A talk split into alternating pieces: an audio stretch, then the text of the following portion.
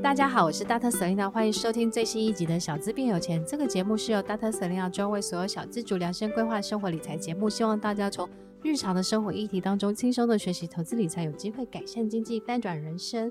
那如果你喜欢我们的节目的话，欢迎大家给我们五颗星评价。如果许愿想要听到老师分享其他的主题的话，也可以跟我们说，我们都会在将来的节目当中为大家特别的企划这样子。那今天呢，我们请到了一个可爱的特别来宾，他是东哥经济学 Podcast 的主持人。那我们欢迎一下东哥。Hello，Selina 听众大家好，我是 Podcaster 东哥经济学的东哥。我想问一下，为什么名字是东哥？啊，好像很多人都有问过。我现在是法拍屋的投资者嘛，那我在之前是上班族的时候是 PM，就是要对很多工程师嘛，然后有时候就有点凶，然后我同事就叫我东哥。哦，可以简单介绍一下你自己的生平吗？因为你刚刚跟我说你从二零零八年开始存股，然后你二零二零年开始做法拍屋。可是你看起来很小啊，对对对，这这年纪现在是不可透了，没有，就是我大学的时候打工经历，就是我那时候有在二手的精品包包店打工，所以那时候就有学习到买卖二手包，比如就是说，哎，要买东西，我就开始学说买什么会增值什么。那个时候经历大概是两年，就是所以那时候也是学着学着，然后就是有投资一些些包包，但是其实我发现那个不是我本命最爱的东西。但是就是从中也是有学到一些哦，原来投资的那个味道。然后那时候开始存股，那后来也有大大二的时候嘛，然后就有开始哎，就是有买卖那个黑胶唱片增值。就那个时候好像中国开放，然后就是他们那个时候就很喜欢那个黑胶唱片，比如说是尤其是过世的明星啊、艺人什么。梅艳芳或者是什么？我记得十几年前那时候一片炒，他们会愿意用大概一万新台币收购。那现在应该会越来越贵，而且我发现就是他们那些 大陆人跟我买了之后，他可能赚了好几倍这样子。嗯、然后还有一些卡带，不知道这边的听众不晓得以前有没有经历过那个录音带卡带的那个时期？嗯、那个如果家里有留着，其实现在是增值了吗？有，一定会。为什么？嗯，就是会有一批你呃，就是有，就像周像我们小时候喜欢周杰伦，然后我们就是他的粉丝。Oh. 他长大现在可能没有 CD，就是会有一群死忠的粉丝会去收集他东西，oh. 那就是供需法则嘛。如果一个东西越、oh, 对对对，那还有那个之前那个时候还有那个邮票，就是邮票，比如说全开的，就是他都没有去撕过一张一张。嗯、那时候我记得在标场上有标到一亿过，嗯，所以就是说不要小看身边一些。不起眼的东西，说他可能翻一翻。还有，我之前还有看到大概，呃，什么民国三十几年阿公的毕业证书都有在标场上 标到好几万块。毕毕业证书为什么？就是会有一些厂家会眼光很毒，就说，哎、欸，这个市面上没有，他他有钱的，他就想要投资这个、啊。哦，好妙哦。对对对，这个是各行各业都有可以那个赚钱的方式，这样子。对，就是我大学的时候就是打工的一些经验，然后就接触到比较市场面的东西，就是说，哦，原来投资就是这样，哦，买了，然后可能就是有机会获利。哦。然后，呃，那我经验就是，我大学有在那个专柜雅诗兰黛打工，然后就是 那时候比较没有什么人，就会站着读书，读一些税法相关，就是我现在工作法拍屋会用得到。哎，那我想要问一下哈，因为其实你你在东哥经济学当中的 podcast 其实分享了蛮多法拍屋的一些，对对对对对。那我想要问一下啊，你什么样的因缘际会你会跨入法拍屋的这个市场呢？好啊，可以分享一下，就是呃，我大学其实主要是算念相关科系，什么税法啊、不动不动产投资啊，然后什么土地增值税什么什么法都有念过。然后之前就我记得我大学修不动产投资就开始看房子，然后就会买中古屋嘛，跟那个。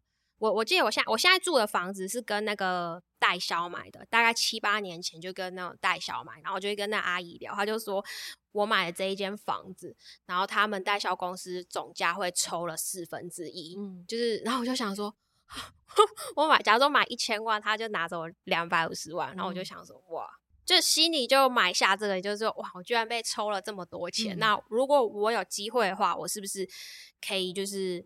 买法拍屋，那当时也是很陌生，就是会自己研究上课，然后后来到法拍屋公司说，哎、欸，拜托，我不用薪水，可不可以就是收留我？就是很想要学习，然后我有买卖房子的经验，这样子，然后就开始做到现在。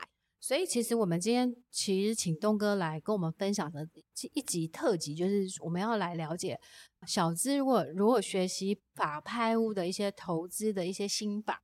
心法。那你这样因缘机会有计划的跨入法拍屋的这个市场以后，对不对？那我想要问一下，因为法拍屋是普罗大众的人比较少去碰，对，因为大家都很怕一件事情，是说，因为大家在买房子的时候会注意风水，会注意气场。那会觉得说，法拍屋的主人如果连房子都被拍卖走了，会不会他家的房子风水很差，或是他家房子就是可能是一个，就是买了以后气会很差这样子？所以我想要问你，就是说，诶、欸，那法拍屋如果是不是大部分的这些房子都是有不好的事情发生过？嗯，不好的事，你是说凶宅自杀吗？就是类似，也不一定凶宅自杀，因为法拍屋一定说这个屋主的财务的出出生问题对。对。可能欠人家钱啊，就会被法拍。对，所以其实会不会是这个法拍屋本身就是大家会怀疑，就是说，呃，你刚刚讲的就是凶宅啊，嗯，或是说可能这个债务问题啊。但不管怎么样，总是会觉得前一个屋主这么倒霉，哦、那、嗯、那会不会这个房子买了以后他也会不好这样子？呃，好像是有一些人会有这样的顾虑啊，但是但是还是会有很多人会买，比如说。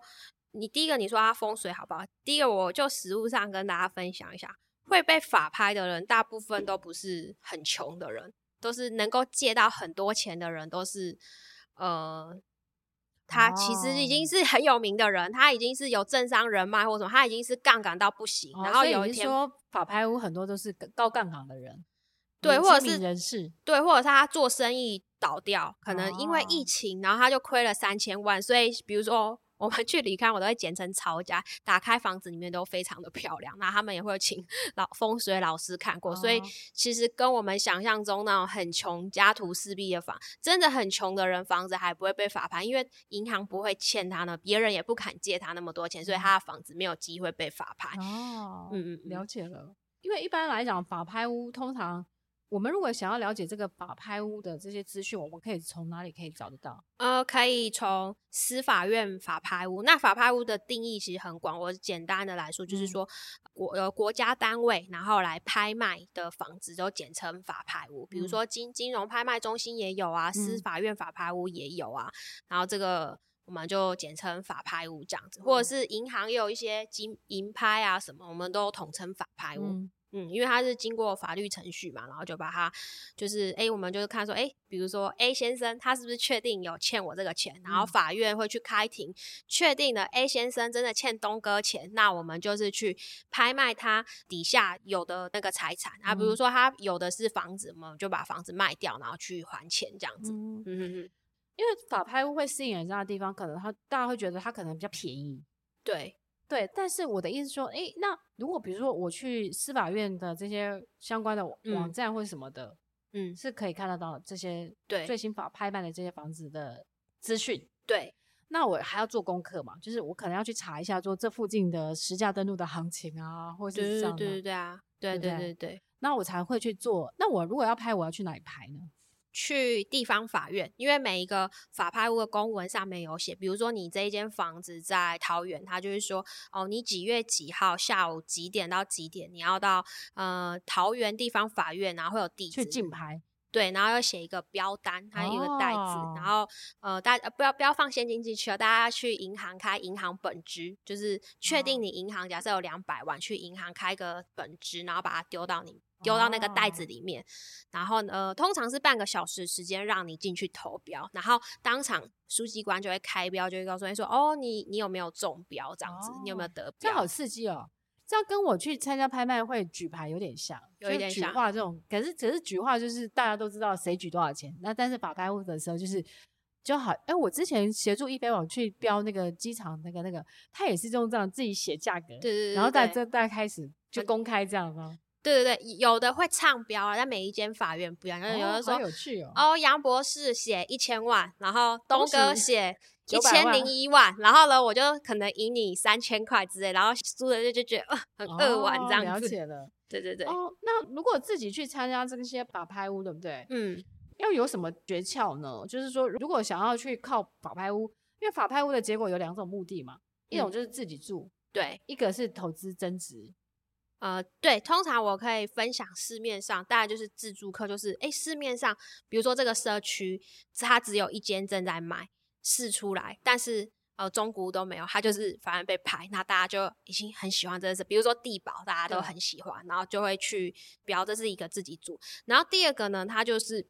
嗯，投资他们赚价差就是，比如说现在的行情，比如说是市价是一千万，但是法拍屋你假设买到九百万，你就打九折，那他们通常一买。直接就会到市场上请中介卖掉，嗯、然后赚中间的价差。嗯，然后这个叫做投资客嘛。但就我的观察，像呃立新资产跟力宝资产，这个、大家可以上网查，它背后银行都是一些台湾的光谷银行，什么合作金库啊等等，他们也是来法拍屋市场买，然后买了，我有算过，他们大概赚了五到十趴，然后就会刊登新闻说什么平价宅啊什么，大家可以买这样子。哦所以意思说，有公司专门在法拍，法拍之后整理整理，或者怎么样，再卖给一般的市。哎、欸，他们没有整理，他们就是资产公司，哦、然后就是背后的那个股东都是银行，一些官股银行，然后就是标了，因为法拍屋第一个就是不能看室内，所以很多人不懂的可能会害怕，或者是大家可能会觉得啊，会不会什么玄机不太懂，啊、所以就是其实很怕买到凶宅。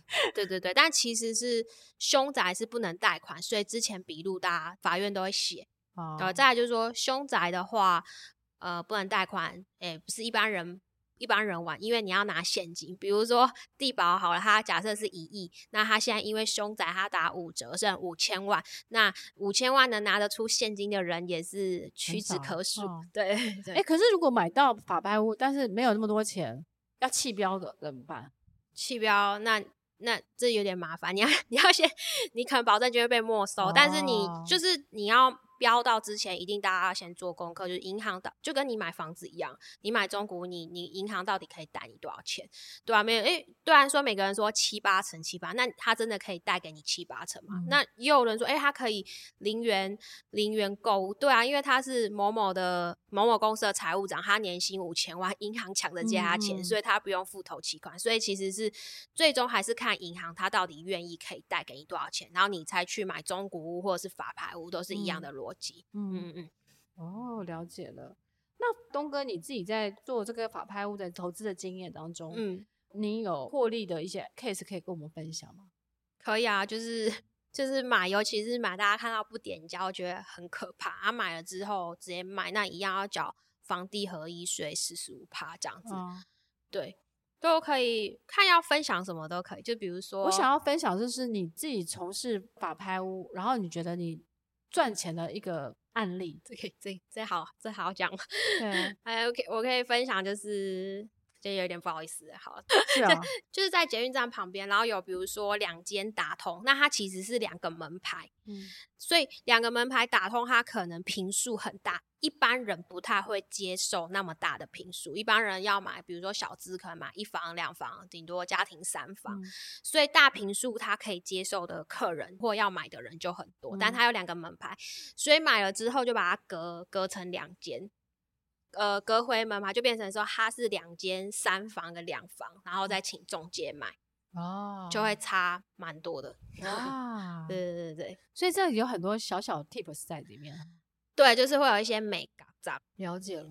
你在做这个法拍屋的时候嘛，有踩过一些地雷吗？我自己吗？对，嗯，目目前是没有啊，因为都已经想好，都想好了就对了。对对对对对。好。那如果一般人想要就开始去做这个法拍屋，你建议他的流程步骤是什么？第一个，你要先了解你自己，呃，你要买的目的是什么？第一个，你可能要自住，嗯、你是不是要买的比较便宜一点？嗯、对，那你就可以把它当成中古屋或什么来看。哦，有比较便宜，价钱有到，你喜欢，你就可以去标。嗯第一个就是，第二个就是，你可能想要投资赚价差，那你就可能要想好你的一样你的现金流，知道？就是我在我想，大科科 Selina 听众应该这个观念都有，就是你可能有股息或什么可以去 cover，因为你买了之后，你一样要缴缴房贷。那一开始我可以跟大家分享，法拍屋有分点交不点交，还有一些持份物件。那我问一下，Selina 有租过房子吗？你说在台湾吗？呃，对对对，没有哎、欸，除了大学的宿宿舍之外。哦，好，那我还是问一下，那 你觉得你租房子，假设你今天跟房东租房子，那房东可以进去吗？你如果你租了以后，房东不能进去吗？对对对，房东不能进去，啊、所以大家有这个观念之后，就是，诶，那房东租给你，那房子还是是谁的？呃，所有权是房东的，没错没错。然后大家有观念之后，就是、嗯、你你标到法拍屋的时候，你是拥有这个所有权，你就是房东。那点交不点交，就是点交那个使用权。嗯、租房子你租进去，就是你这一年可以使用权。嗯、那大家就常搞不清楚说啊，点交不点交这是什么？就是是点交就是使用权。嗯、那我们标到房子的时候，一般的话，法院点交的物件大概是三个月可以交屋。嗯、那不点交的话，通常啊，大部分的实物经验。大概是一年到一年半可以交屋，那越麻烦的就越少人去竞标，那它就价差越大。哦，对，然后再来就是说持分，就是可说哦，一间房子它可能像呃有四个人或三个人去持有这份房子，那你可能就是三分之一，你就是买那一块蛋糕，那那一块就是你要拿现金，那你可能可以用一些方法，可能两三年后整个房子买下来。啊，因为很少人买，你就是可能整个买下就是这间房子市价的六折，那你就有利可图。哦、对对对，感觉也是学问很多哎、欸，哎、欸，有可能。对对对，对，我觉得这个这个法拍屋的学问也蛮多的。但是我一说，那一般人如果是自住考量的话，你建议他会去做法拍屋的买卖吗？我觉得他就买点胶的就好啦，嗯、买点胶物件，他就不会觉得那么害怕，因为三个月我就按照点胶流程，哦、房子就交给你。因为不点胶，你可能第一次买要自住，说要等一年，他们就觉得很害怕。啊、然后为什么要等一年？是因为就是里面的那些所有的人，或是为什么会要差那么多的时间？一年的话，就是说我们会去他。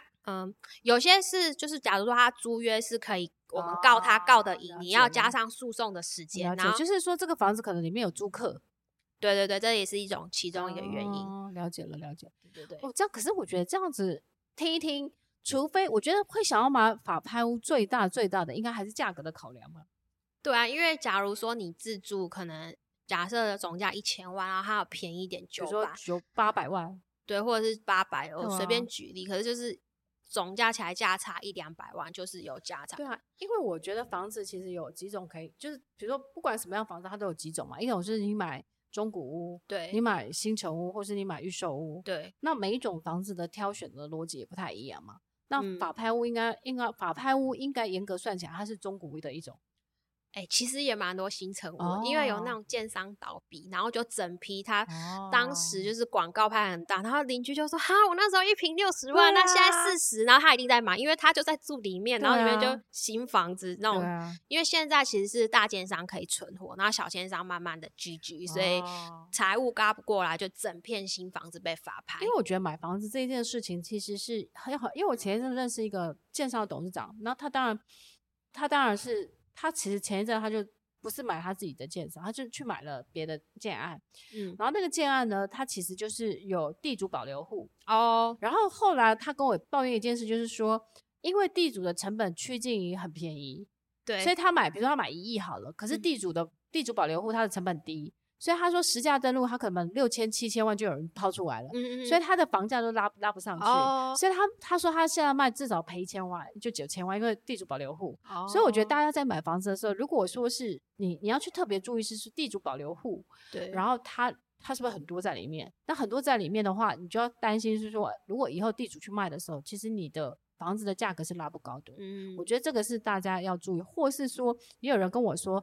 他们买那个新建案的时候，他就两栋，就那个房子做豪宅，然后你用原价买很高的人就是 A 栋，嗯，地主保留户在 B 栋，然后做小资，哦，叫做小房，但是其实因为门牌是一样的，哦，所以其实那个价格也拉不高，会互相影响，互相影响。所以我觉得，如果是买房子，这个除了法拍屋这些逻辑叫，对对对，其实我觉得地主保留户这些问题，可能大家也要去思考，考量，因为房子就是供需跟价格，如果我之前很久之前，我其实有去买美和式的预售屋，嗯、那时候我就逛街逛街，然后就就觉得买合适啊，因为我朋友说他认识美和式的就是建商的老板，所以我比较便宜。但、但是后来我我去问我建设公司的老板，他们跟我讲的意思是说，他觉得房子你要很注意，就是因为美和式如果建案很大，嗯，那都是投资客，那你将来要抛出来的时候，你要跟三千个投资客去竞争，嗯，你的房价就不会拉高。对，所以其实大家还要想说，那一个社区有多少支撑跟多少抛压，所以也是要考量到你出价的里面。对，所以我觉得买房子这件事情，因为我觉得房子毕竟是很慎重的事，因为你可能一辈子可能只买一两间房子。嗯，对，一般人有一般人，所以我觉得就是说，可能不管是预售屋、新城屋，或是中古屋，或是法拍屋，嗯，它都是你可以挑选的一个种类。嗯嗯，但是每一种种类，它可能有它的美美嘎嘎很多。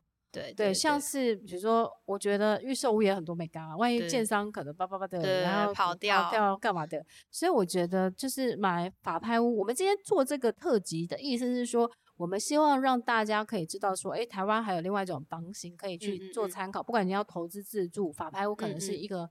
嗯嗯呃，你可以了了解的市场，对，但是法拍法拍屋的水应该也是蛮深的，呃，就可以买点交的就好啦。对啊，点交就是三个月就差不多，实物上三个月就交屋。那有没有什么特别的时间是法拍屋会特别多的？就是说，比如说过年前，大家有没有？没有，没有。我可以讲这一两年是有史以来最少。以前不是说什么升息，可是从台湾现在才两趴，可能也不痛不痒。像美国不是五到七趴？对对啊，可是。